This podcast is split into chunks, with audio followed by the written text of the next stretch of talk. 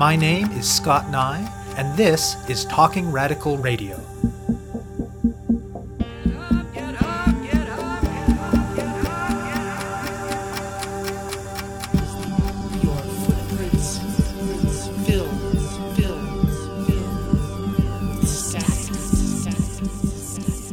Hello, and welcome to Talking Radical Radio, where we bring you grassroots voices from across Canada.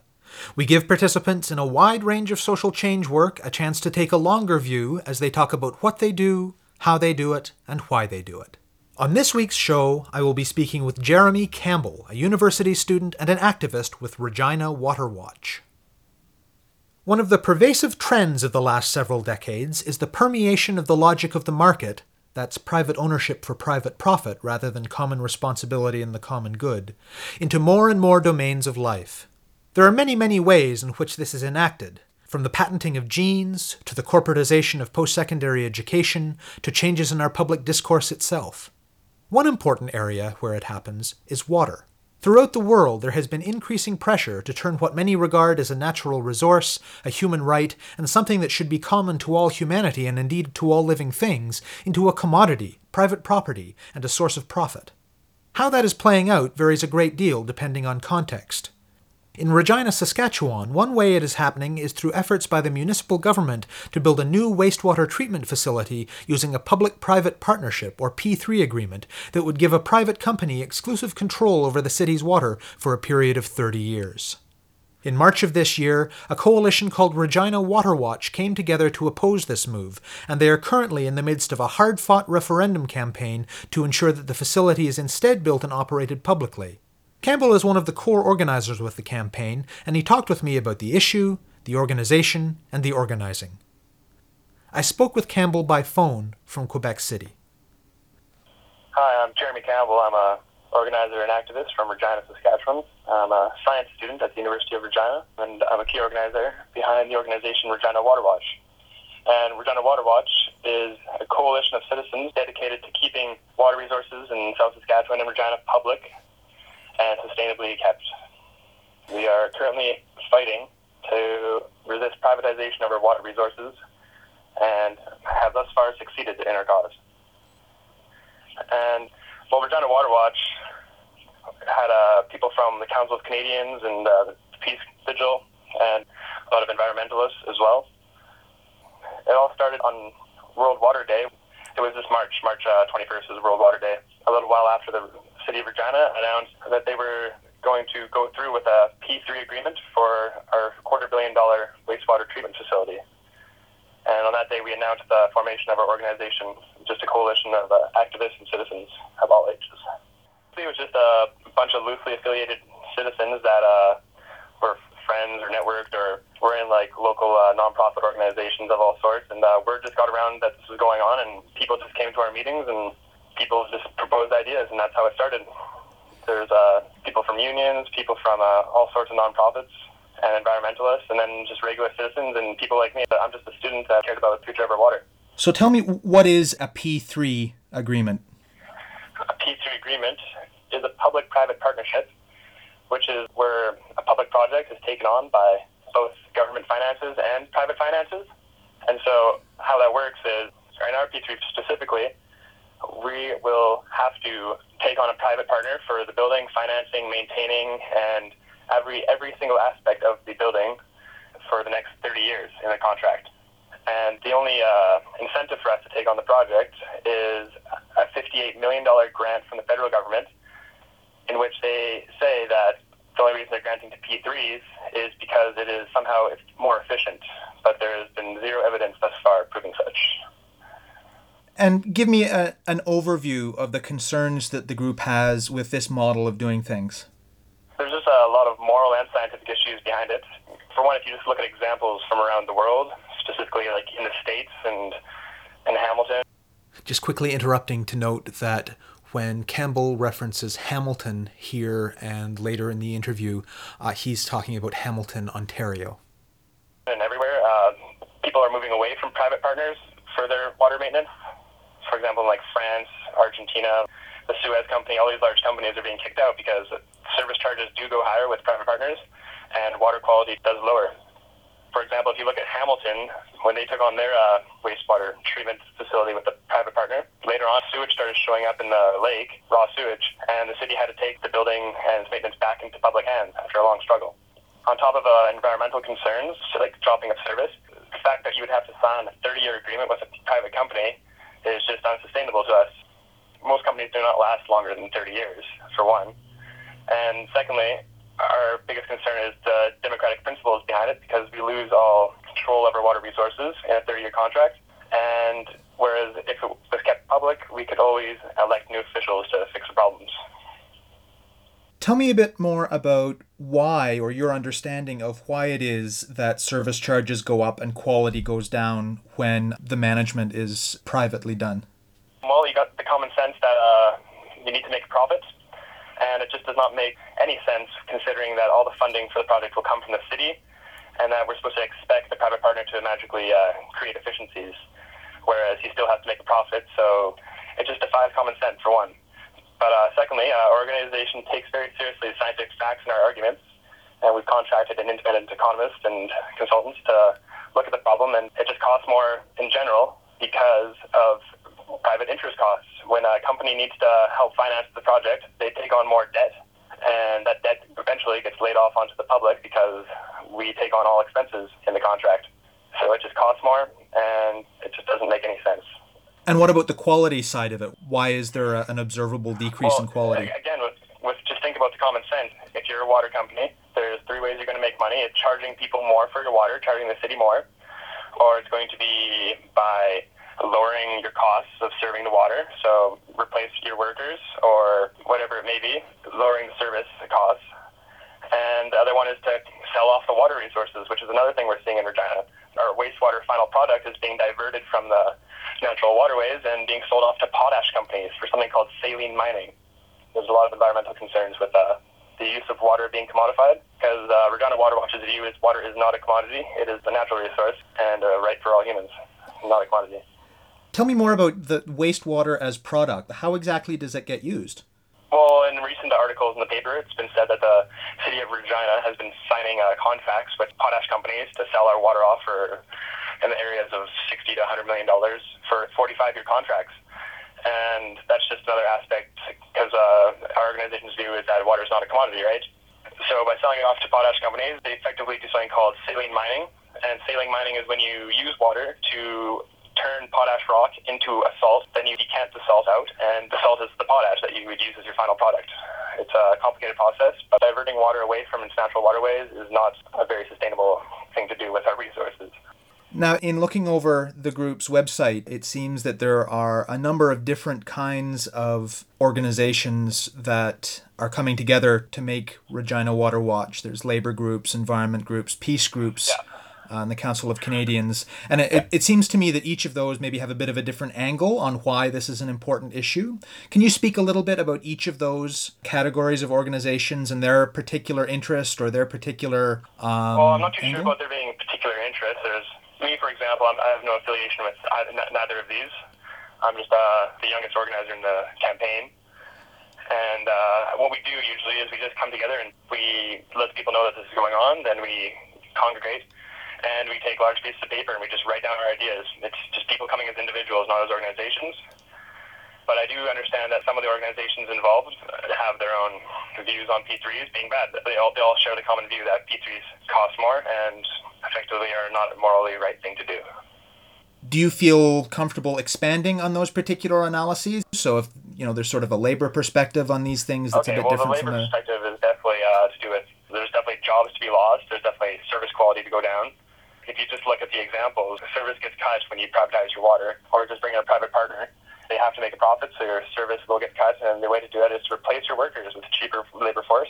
So that's one concern. Another concern is just the environmental aspect. That's why a lot of environmentalists get involved with the movement because they don't want sewage showing up in their water, which is something you risk when you take on a private partner who will reduce your uh, service quality to that. Well, I'm not personally involved at all with the Council of Canadians, so I can't speak for them. But uh, I do understand that they do have people working across the country and are a strong advocate of uh, keeping water public. For the most part, our organization receives funding from people that were just in the organizing aspect, throwing down their own money. CUPE also, because CUPE takes a strong stance against P3s as inefficient and as destructive to uh, water. And they provide a lot of funding for us right now, too.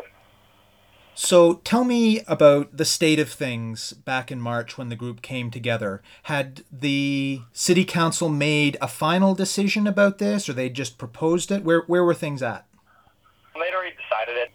They had decided to do that uh, earlier on that year. There was just a lot of people mad about it because there was nothing we could do, it seemed, and people were just set that they knew it was going to cost more. And so uh, people were talking, hey, like, let's just create a petition. Why not, right? And the idea just started floating around more and more, and then people decided, okay, we're going to make this petition.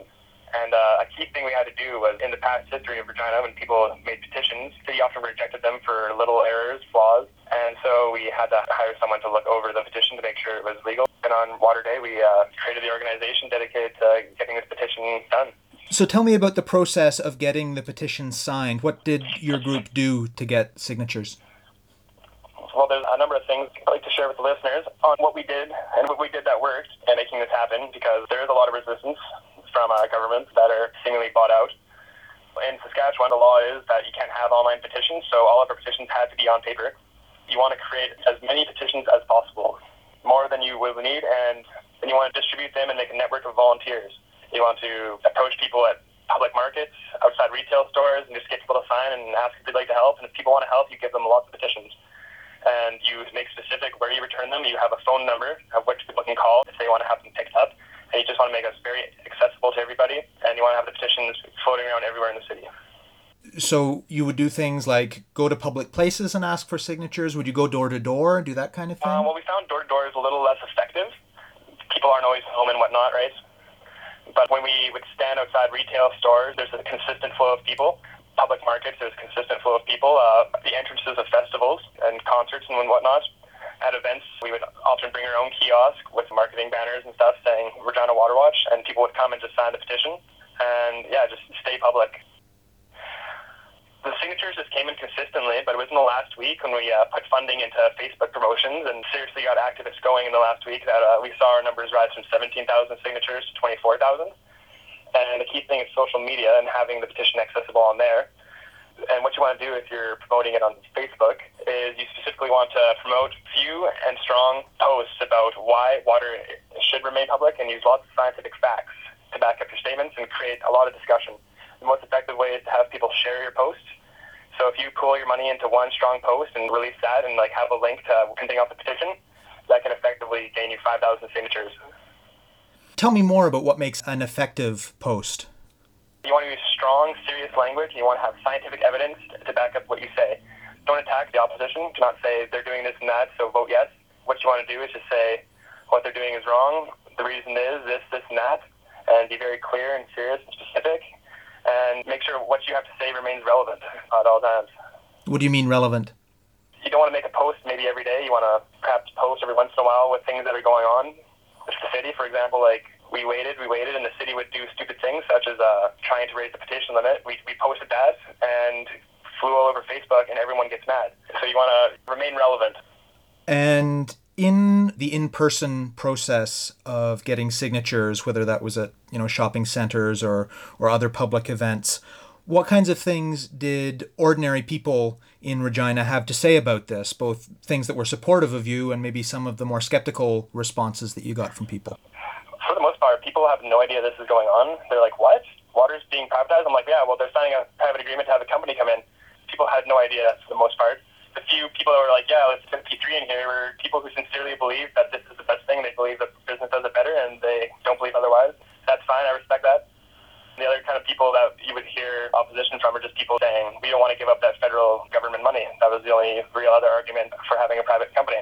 And what I'm talking about is the federal government is granting infrastructure money only if we sign a P3 agreement to build our wastewater facility. That is the only real argument that the city has ever put towards following this path, which is why they, they have no evidence supporting any other reasons. And, and how do you counter that when you're talking to people? We just tell them the facts. We say uh, it costs more because one report we did with economist Hugh Mackenzie found that it would actually cost millions more just going through a P3 through interest costs, even accounting for the $58 million grant. It costs more no matter what. And the other thing is you use moral arguments, strong moral arguments, such as it's undemocratic because when you do sign a 30 year agreement with the company, you have no democratic say in what that company does, whether you want to or not. Now, wouldn't people sometimes argue in response to that point about democratic control that, well, okay, but then you make sure that you design the contract well to begin with? Okay, and then we just say, well, what do you do when uh, the company screws up? You, you can't kick them out. You signed a 30 year agreement. It's not like politicians. You can't just elect a new one. I mentioned on the phone the other night that I lived in Hamilton when uh, some of these issues were going down. From what I recall from those days, the company did screw up regularly, and Yeah. there was very little, it turned out, in the contract to remedy the errors. Yeah, uh, in the current contract, actually, uh, the, the, mayor of our city is arguing that uh, there's financial incentives and whatnot to keep water clean, but is that really enough to deter anything? So you spoke about a threshold, a number of signatures that you were aiming to get. What was the significance of that threshold? What would happen if you reached that? If we hit the threshold, um, our petition calling for a referendum on the issue would have passed, and effectively, it has passed in a sense. The threshold was 19,000, I believe, and we had over 24,000 signatures handed in City Council. They tried to increase the number of petitions required during the last week of campaigning, and so what they did is they contacted the provincial government and they asked that they use uh, health card numbers rather than the Census of Canada for statistics, and so they tried to ask the provincial government to increase the threshold needed, but it was just a blunder that worked in our favor, unfortunately for us In what sense? oh, it just made everyone mad, and people started to wake up to see this isn't right. There's something going on, and it just polarized more people against the P3. A lot of the things the city did in their campaign backfired towards us. And when we came to handing them in, we handed in over 24,000. But The city of Regina managed to exclude a very large number just because the year 2013 wasn't written on a petition created in 2013 they found that like one in six was invalid, so they dropped the number down to 16,000. And of course, everyone was mad because a lot of the reasonings they used for slashing out a signature was not putting the year 2013, or just another reason they gave is they took a sample of the petitions. They then called each individual house on the petition list, and if they didn't hear from you, then your uh, signature was flashed out as well. So a lot of the things they did were very sketcy and undemocratic and we technically actually never passed the. It was only after uh, they denied us that we stormed City Hall with hundreds of volunteers and activists and angry people, and we demanded that they pass it. How was that organized? Who came together? What were the numbers um, like? It was in the newspapers that they didn't pass it, and people were just mad. And it was put in the newspaper as well that there was going to be a public event, a public speaking about it with the city council, and people filled City Hall with, uh, angry about it. People were calling them fascist. It was just unbelievable. Was that turnout connected to work on the ground that your coalition did, or did were there a lot of Oh, unaffiliated? definitely. Uh, like Yeah. we just all, all we did was get the word out. You know, the most important thing is telling people to talk about it. When it comes to the organization, uh, there isn't a lot of money to work with, so your best bet is using human capital, just using people to get things done. That's something that the- the opposition will never have. The city just has money to spend, but we have human capital on our side. We would just use word of mouth. People, we knock on people's door. Hey, you know there's things going on? This is going on.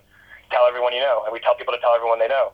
We made pamphlets, and we distributed pamphlets all over the city. We did a lot of face-to-face stuff. sometimes people are kind of critical of the social media side of organizing and say, oh, well, you know, you get a certain kind of engagement, but it isn't as substantial as the kind of engagement Yeah. you get from face to face organizing. Tell me about balancing those two approaches in deciding where to put your efforts. Honestly, the best thing for you to do is to talk to people and say, hey, do you want to help out? And when you tell young people, I find that they're like the most engaged, ready to help out. Uh, old people have decided that it's not, up to them to make these decisions or to, to change anything. But when I talk to a lot of young people, they want to help out. And talking to young people face to face is probably the best way to do it. Uh, when it comes to social media, that's just a way to get people talking. People have actually heard about it because of social media. But if you really want to build a network of volunteers, you have to go talk face to face with everybody. Just recap my understanding of the process that we've talked about so far. So you had the petition drive, you had in excess of this threshold, then there were various means that the city used to Yeah. discount a bunch of the signatures so that it was below the threshold and then there was this massive in-person event at city hall that the city decided to go ahead with the referendum anyway is that Uh, yeah, accurate this, this, people were mad, and there was a lot of resentment and anger, and it, it was sketchy. Everything about it was sketchy. It was undemocratic and sketchy. I don't really blame the mayor. I don't blame city council for this bad decision because they were talking about $60 million in federal funding. That was their only argument, and that's all right. They believe that money will rule. That's fine. Who we should be mad at is the federal government for putting a gun to the city's head and telling them to go through with this or you're not receiving money. I understand now the group is in the middle of a campaign around that referendum. After that uh, horrendous time at City Hall for the mayor, he decided to let the referendum go through and he picked the date later on to be uh, September 25th. And so on that day, citizens will have the choice vote yes to go through with the public build or no to go through with the private build. It seems overwhelmingly the support is in our favor. People have been coming up to us at our public events where we talk about the issue and just giving us cash. Volunteers, people are mailing us money. People are seriously upset, and we have successfully educated the whole city about the issue. So tell me about the campaigning that the group is doing in the context of the referendum. What outreach approaches, what organizing approaches? Well, um, we're, we're facing a huge financial campaign from the city of Regina. We don't have the money near as they're putting it. They're putting 120,000 into getting out the vote non-biasedly, and they're putting a further uh, 220,000 apparently on voting no. So they're supporting the vote no, and they're buying up advertising, and they've done a series of robocalls already in Regina, calling citizens and telling them to vote no. And that's our biggest threat is money versus uh, human capital, because it's up to the people to get the word out, regardless of all the words that they can spew out with their money. What approaches are Regina Water Watch using?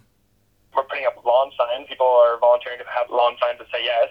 I can't really see anyone taking a lawn sign to say no, so it works very good in our favor. We're just being very public, going out to all public events and letting people know and just talking. Just talking with people everywhere we go and being active on social media and consistently building our volunteer network. And then um, I would believe that as September 25th looms closer, we will uh, have some sort of full out education thing. And on election day, uh, I'm sure that we will be providing rides to everyone who needs to go, and we'll do everything we can to get the vote out. We're running it just like a, an election campaign, nothing different. Are there other issues in Regina where referenda on particular issues have been a, a big thing in the city? Well, there has been a referendum in the city for 20 years, so this is the first one we've had for a long, long time. The most previous petition effort was against a stadium that the city of Regina was building. They decided to go through with a very expensive stadium, and a lot of citizens thought it was a bad use of public money, and there was a signature drive that never reached the threshold. Uh, do you know of other instances where the referendum mechanism has been used to, Yes, to uh, shape city policy? Uh, one case we're well aware of is Abbotsford, BC. And in Abbotsford, there was a huge push from the government to use a P3 for building, uh, I think, drinking water it was. They effectively succeeded in uh, passing a referendum saying no to the private build and yes to the public build. And are there other cities that you know of that are currently wrestling with similar issues? I've heard St. John's, New Brunswick, is having uh, some sort of P3 build out there that uh, there's a lot of resistance against. If there is anything going on that we're not aware about, I would appreciate very much if people contacted us and we could network from there to make uh, some sort of Canada-wide resistance to expropriation of water resources into private hands. What kinds of policy changes do you think would be useful at higher levels of government to protect water as a resource? There's there is so much that could be done better. Just specifically with this issue is uh, the granting of infrastructure. It would seem honestly that there is something working behind the scenes, in my opinion, my personal opinion.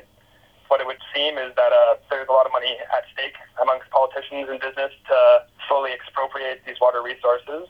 The changes that could be made are, are just getting business out of politics, to be honest. Because it, it, it defies logic why we would be required to bring on a company to build water projects. It just defies logic. It's more expensive, it's undemocratic, and the only real reason that makes sense is that there's a lot of money behind the scenes being played around with, and we just have to get business out of politics. So obviously, next steps depends a lot on how the referendum goes, and depends, of course, on conversations in the community. But speculate a little bit about where Water Watch will go with a yes vote and where they would go with a no vote in terms of next steps.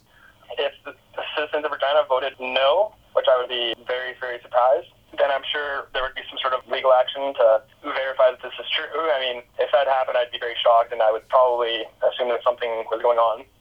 But um, if we get a yes vote, I think Regina Water Watch will remain as an organization dedicated to keeping the sustainability of our water resources in Saskatchewan and making sure that our water remains public and just as a watchdog for water resources. And the other thing we will do is network with uh, other organizations across the country and even into the states in keeping water resources public as well.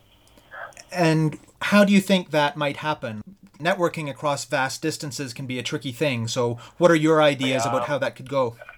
The best thing to do is probably use social media. It's the most quickest way to do it. And if other people create organizations in their own communities as watchdogs for water, just through Facebook, we could easily align and share ideas.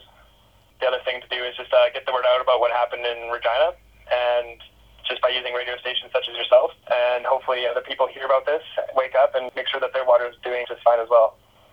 I guess what this all comes down to is sustainable development, and uh, what's going on in Regina is just not very sustainable. And if more and more cities across the country can start progressing in a sustainable development fashion, then our water resources will effectively be protected. I guess in your use of that language, the connection that it makes to me about other important political mobilizations going on in Canada right now is a lot of them do have a lot to do with resource extraction of one kind or another, whether that's forestry or mining or tar sands, that kind of thing. In the conversations you've had or the alliances that Waterwatch has made, have you made any connection to that political work that's going on in Canada right now? No, not exactly. Uh, the campaign thus far has been specifically focused on Regina, and will probably remain that way until after the referendum when we pass the yes vote. But uh, after that, I'm sure that there will be lots of networking further to be done across the country. Maybe the creation of a coalition nationally protecting Canada's water resources. We've talked to a lot of organizations like Idle No More, which also started in Regina. Well, I've talked to them. Hope the listeners in other cities where uh, water privatization efforts are going on follow what Regina Water Watch did because we had a lot of success. And contact us if you need help with any uh, issues or any advice on uh, how to combat the expropriation of water resources. You have been listening to my interview with Jeremy Campbell of Regina Water Watch. To learn more about their work, you can go to their website at reginawaterwatch.ca. That's all one word, reginawaterwatch.ca. To find out more about Talking Radical Radio, the guests, the theme music, and the ways that you can listen, or to make suggestions about topics for future shows, go to talkingradical.ca and click on the link marked radio. That's talkingradical.ca. I'm your host, Scott Neigh, a writer and media producer based in Sudbury, Ontario, and the author of two books of Canadian history told through the stories of activists, Gender and Sexuality, and Resisting the State, both from Fernwood Publishing. Thank you very much for listening, and I hope you tune in again next week.